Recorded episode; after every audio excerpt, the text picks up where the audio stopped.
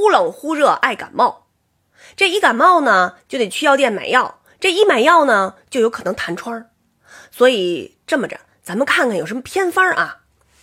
啊，有人说弄二两二锅头，摊鸡子儿，再来一碗热汤面，再卧个鸡子儿，大被子一捂，您猜怎么着？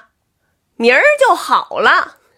我看出来了，这个偏方主要在于鸡子儿。我姥爷也有这种偏方，他不能说包治百病吧，反正我觉着吧，就是大多数的这个小毛病哈，难受那都能解决。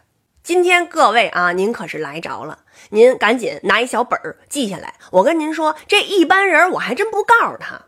每当我姥爷感觉自个儿晕晕乎乎，这个难受啊，这个时候他就喊我姥姥给揪碗片儿啊，酸酸的。辣辣的，就是喊我姥姥让她给揪一碗片汤啊啊！这个放醋，呃，然后这个辣呀，北京这个辣呀就很少放那些个辣椒啊什么的，它就是放那个一种白胡椒粉，多放醋，多放这个白胡椒面然后呢再放点香菜，我一鸡蛋，嘿，酸酸的，辣辣的，喝完了搁被窝里这么一捂。嘿，这汗出透了，这个效果啊，您回头试试，您就知道了。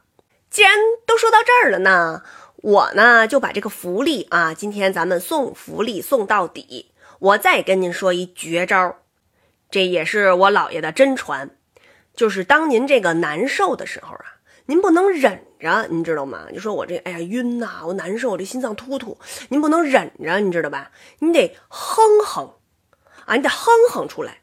但是您这个哼哼，您要是哎呦哎呦，就这个哼哼不管用。我跟您说啊，你得怎么怎么哼哼啊？就就这样。